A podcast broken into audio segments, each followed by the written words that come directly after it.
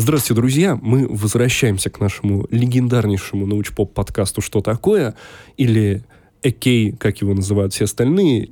Игорь что-то объясняет Елене. А Лена ничего не понимает. Сейчас, кстати, ты будешь понимать. Тема нашего подкаста будет затрагивать... Понимаешь, зато я как бы помогаю людям понять то, что ты говоришь своими простыми довольно вопросами. Почему бы и нет? В этом и смысл научпопа. Это очень приятный и правильный подкаст. Итак, сфера, которую мы сегодня затрагиваем, немного оруэллская. Такая, скажем так, то, что заставляет тебя слегка тянуть руку к шапочке из фольги, обшивать свою комнату алюминиевыми листами, чтобы тебя не прослушивали со спутника, и начать сомневаться в каждом. Особенно в том, в ком мы привыкли. А может быть, ты уже начнешь, понимаешь, ты уже просто минуту рассказывал. Да. Просто вводная часть. Именно это так и есть.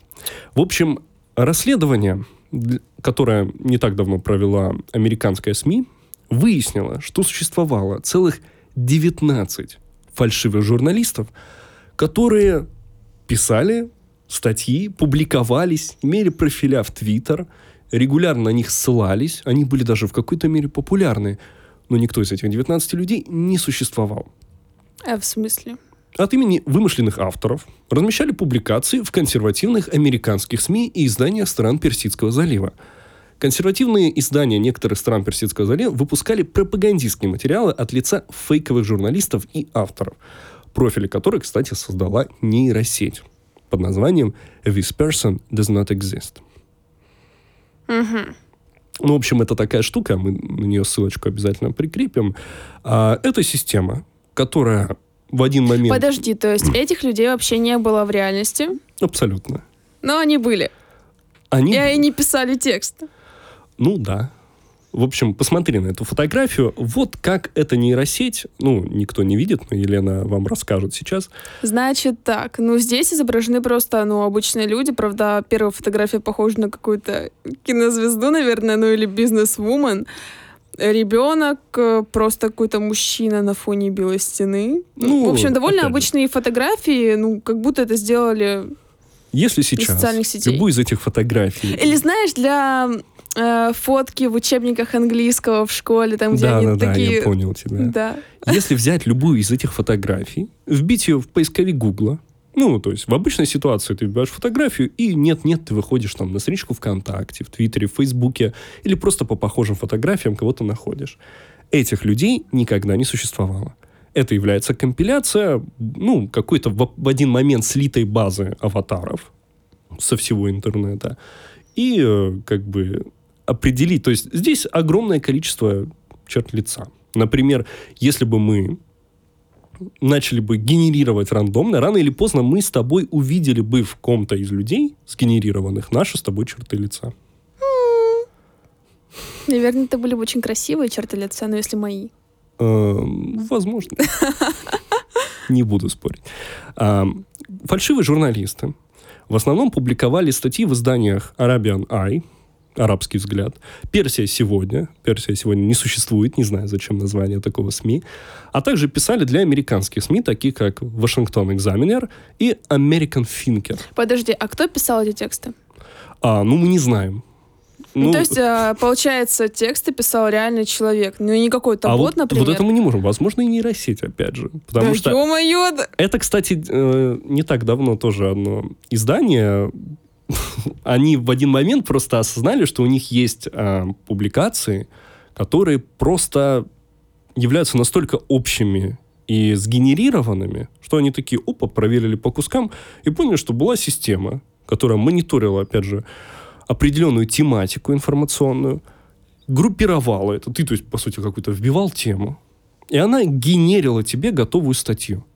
То есть, прощай специальность копирайтера, прощай специальность рерайтера. Спасибо, Игорь. Стало очень больно. Такого фрилансера. Потому что сейчас, в принципе, то есть ты можешь сгенерировать лицо человека. Ты можешь сгенерировать его личность, историю. Ты можешь сгенерировать саму статью и вот в один момент получить готового, бесплатного журналиста. Тихо, не отбирай мой хлеб, во-первых.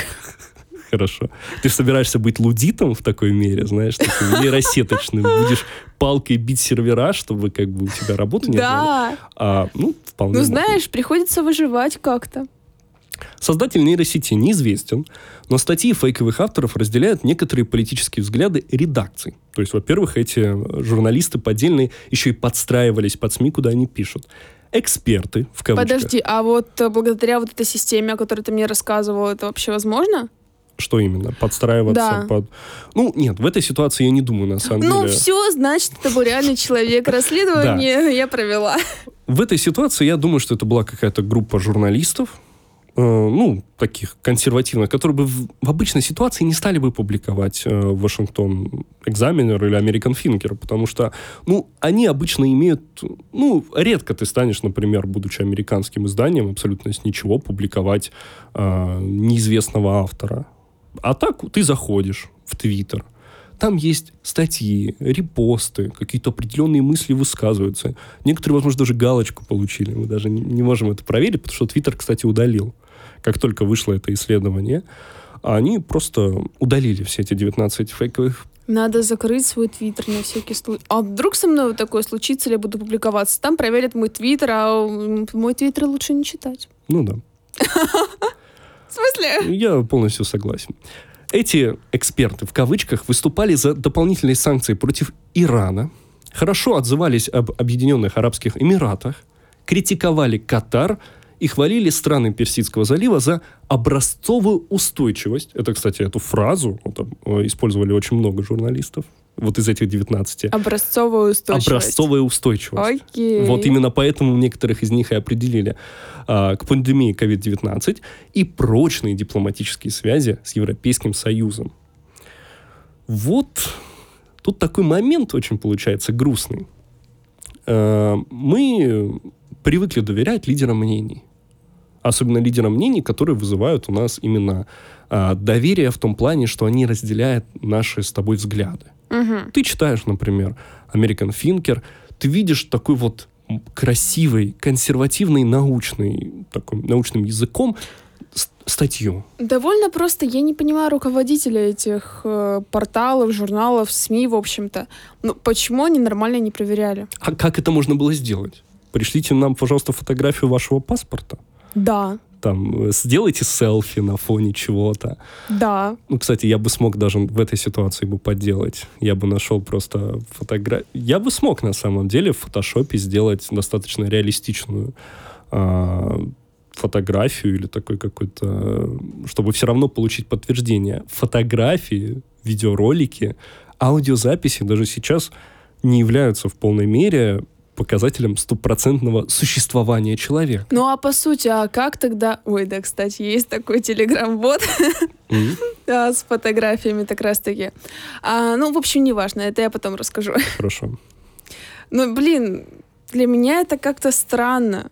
Ну, то есть, довольно-таки знаменитые, нормальные, американские, я сейчас говорю, у меня про американские издания, и они просто взяли статью рандомного журналиста, проверив просто его страничку в Твиттере. Ну, ты недооцениваешь, на самом деле, как много нужно авторов таким изданиям. Например, в принципе, сейчас, когда перешли от формата меньше печатного, больше интернет, то, соответственно, внезапно выросла нужда в большом количестве авторов. Потому что материалы должны контент должен, да, чаще публиковаться. Намного чаще. И из-за этого, скорее, понизилась не планка требований, а понизилось время, которое тратит на проверку. То есть ты сидишь такой, ты редактор небольшого издания. На самом деле это не очень крупные издания. Они консервативные, республиканские, ну, там, выпускаются в определенных районах. Ну, и в интернете, разумеется. И редакторам просто порой нет времени заниматься еще каким-то шпионской деятельностью и оценивать, сидеть, мониторить реальное существование этих людей. Тем более, таких случаев-то особо как-то и не было. Сейчас, я думаю, задумаются внимательнее. Будут смотреть, оценивать, как бы, а может быть, это и человек-то и не настоящий. Да, и буду теперь подозревать каждого. Но это тоже не вариант. Я думаю, пускай лучше подозревают, чем допускать вот такие ситуации, когда 19 людей, которые пишут материалы для конкретных целей, для конкретного как бы перетягивания мысли людей, то есть для... Вот почему на самом деле эта ситуация многих напугала. А американцы на самом деле сильно опасаются социального такого воздействия через какие-то определенные информационные ресурсы на своих граждан. Угу. То есть, когда происходит какая-то ситуация с манипуляциями, Facebook, Twitter, Instagram в едином порыве говорят: мы этого не допустим, ничего этого быть не должно и не может быть. И, мы это знаем по поводу того, что Twitter недавно начал помечать материалы, которые могут быть не совсем верными. Скажем так. Что? Например, пометили очень много твитов Дональда Трампа. Да ладно? Да. Я не знала, на самом деле. За вот какую-то определенную недостоверность, скажем так. Не знаю, я просто прихожу в Твиттер, чтобы посмотреть, как люди жалуются на жизнь, пожаловаться на жизнь свою, посмотреть несколько фотографий, видосиков с мопсиками и кошками, и все. И, естественно, чтобы там поддержать какую-то беседу со своими знакомыми, друзьями. Светскую беседу, конечно же. Вполне верно. Но это пугающая ситуация. Люди подписывались на них. Люди их фоловили. Они верили им, самое главное. Верили, даже представляли, наверное, какой-то образ этого человека. Легко, фотография же была, почему бы и нет. Как они тогда представляли образ человека, если уже была какая-то фотография? Фотография — это одно, Игорь, образ — это другое. Да, в смысле, это другое. Образ — это более цельное понятие. Неважно. Смотри. И в один момент, то есть ты понимаешь, что этот человек не был журналистом. Он был, по сути, что это было? Это была пропаганда. Это была вот именно информация для того, чтобы ты менял свое мнение. Я надеюсь, для многих людей это станет важным моментом. Более критично относиться к информации, которую они видят в интернете. Особенно, если ты такой как-то внезапно появляется, абсолютно из ниоткуда человек, с галочкой, без галочки, который солидный журналист, много где публикуется. А он, оказывается, и не существует. Кстати, это не первый случай, когда похожая история происходила в Америке. В 2019 году The Associated Press опубликовали материал, в котором разоблачили профиль некой Кэти Джонс на сайте LinkedIn. У нас, кстати, до сих пор заблокирован. Созданный нейросетью профиль использовался для шпионажа за чиновниками. Прежде чем журналисты выяснили это, Джонс успела поработать в одной из ведущих аналитических центров, в институте Брукингса, а также вступить в переписку с заместителем помощника госсекретаря Полом Уинфри. Тоже сгенерированная фотография. Причем, кстати, низкого. То есть, получается, вот этой дамочке, которой на самом деле нет, ей верили довольно влиятельные люди? Да. Мы почему-то привыкли к этому. А сейчас... это страшная ситуация. То есть, с одной стороны, я понимаю, что, да, это все очень страшно, и нужно как-то проверять. Хотя, опять же, как ты сказала, как проверить. Угу. Но... подозревать во всех людях, что это робот, нейросеть или еще что-то, это страшно, я это предлагаю, стрёмно. Нет. И так нельзя жить в постоянном страхе. Нужно. Нет. Это политически, это СМИ. Когда ты начинаешь слушать каких-то фейковых, например, тех же пользователей ВКонтакте с анимешными аватарками, ты должен в первую очередь отдавать себе отчет.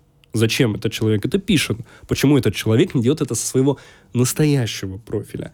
Будьте критичными ко всем информационным сообщениям. Будьте критичны ко всем. Сомневайтесь в существовании меня. Я сомневаюсь в существовании Елены Черноусовой, которая сидит напротив меня.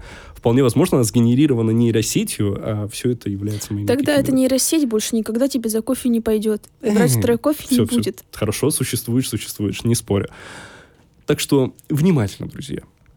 Особенно, когда вы смотрите какие-то СМИ, новости. Без шуток. Одевайте шапочку из фольги. Даже две. Несколько слоев. Потому что критичный взгляд на журналистов, на такие вещи, это то, что в принципе... А можно еще раз для особо одаренных, что такое шапочка из фольги? Для меня, то есть, да. Хорошо. Окей, странно, ладно. Это на самом деле из 60-х, по-моему, годов.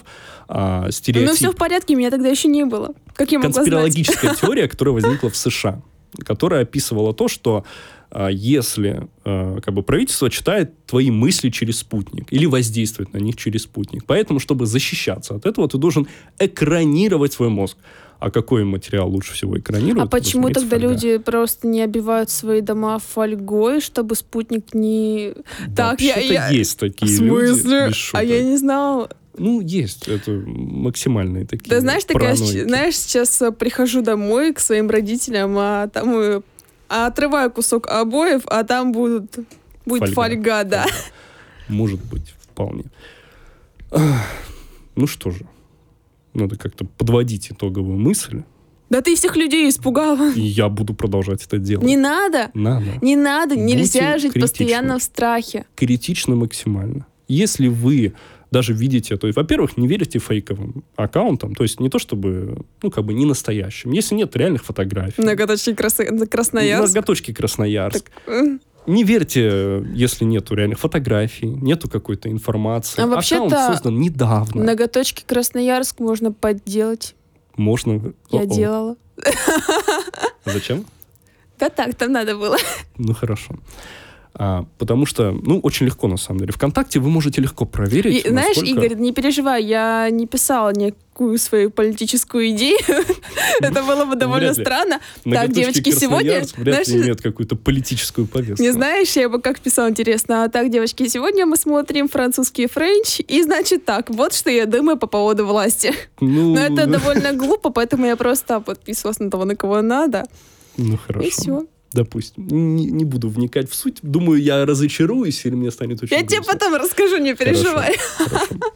Хорошо. ВКонтакте, например, вы имеете очень простые возможности проверить реальность аккаунта. Во-первых, есть сервис, который показывает вам дату регистрации пользователя. Но ведь не все об этом сервисе знают. Надо знать. Ну, я не знала. Просто погуглить. Дата регистрации ВКонтакте. Вы вставляете туда ссылку любого профиля, закрытого, открытого, и вам выдадут... Было такое предложение, если оно есть до сих пор, Kate Mobile, что-то такое, на андроиде. Да-да-да. Вот, и раньше там, я помню, было написано, когда создан аккаунт и все такое.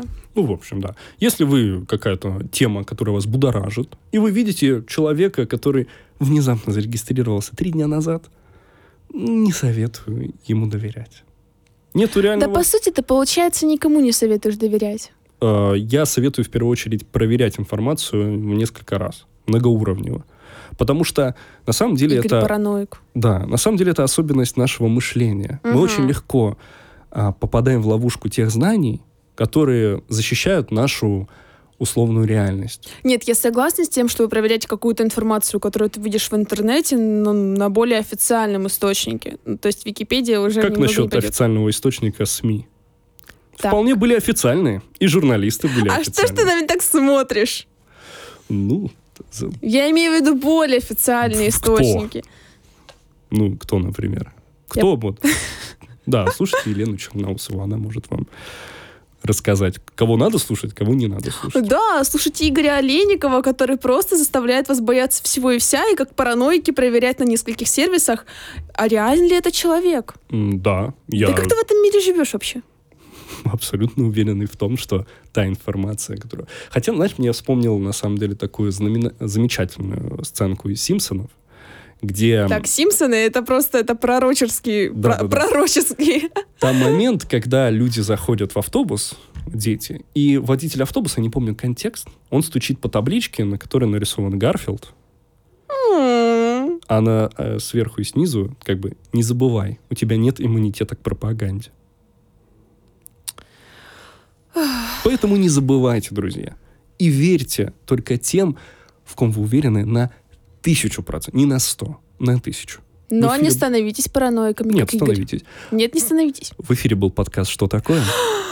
Выпуск номер 3. То есть ты меня сейчас затыкаешь, да? За микрофонами были Елена Черноусова и Игорь Олейников. До скорых встреч.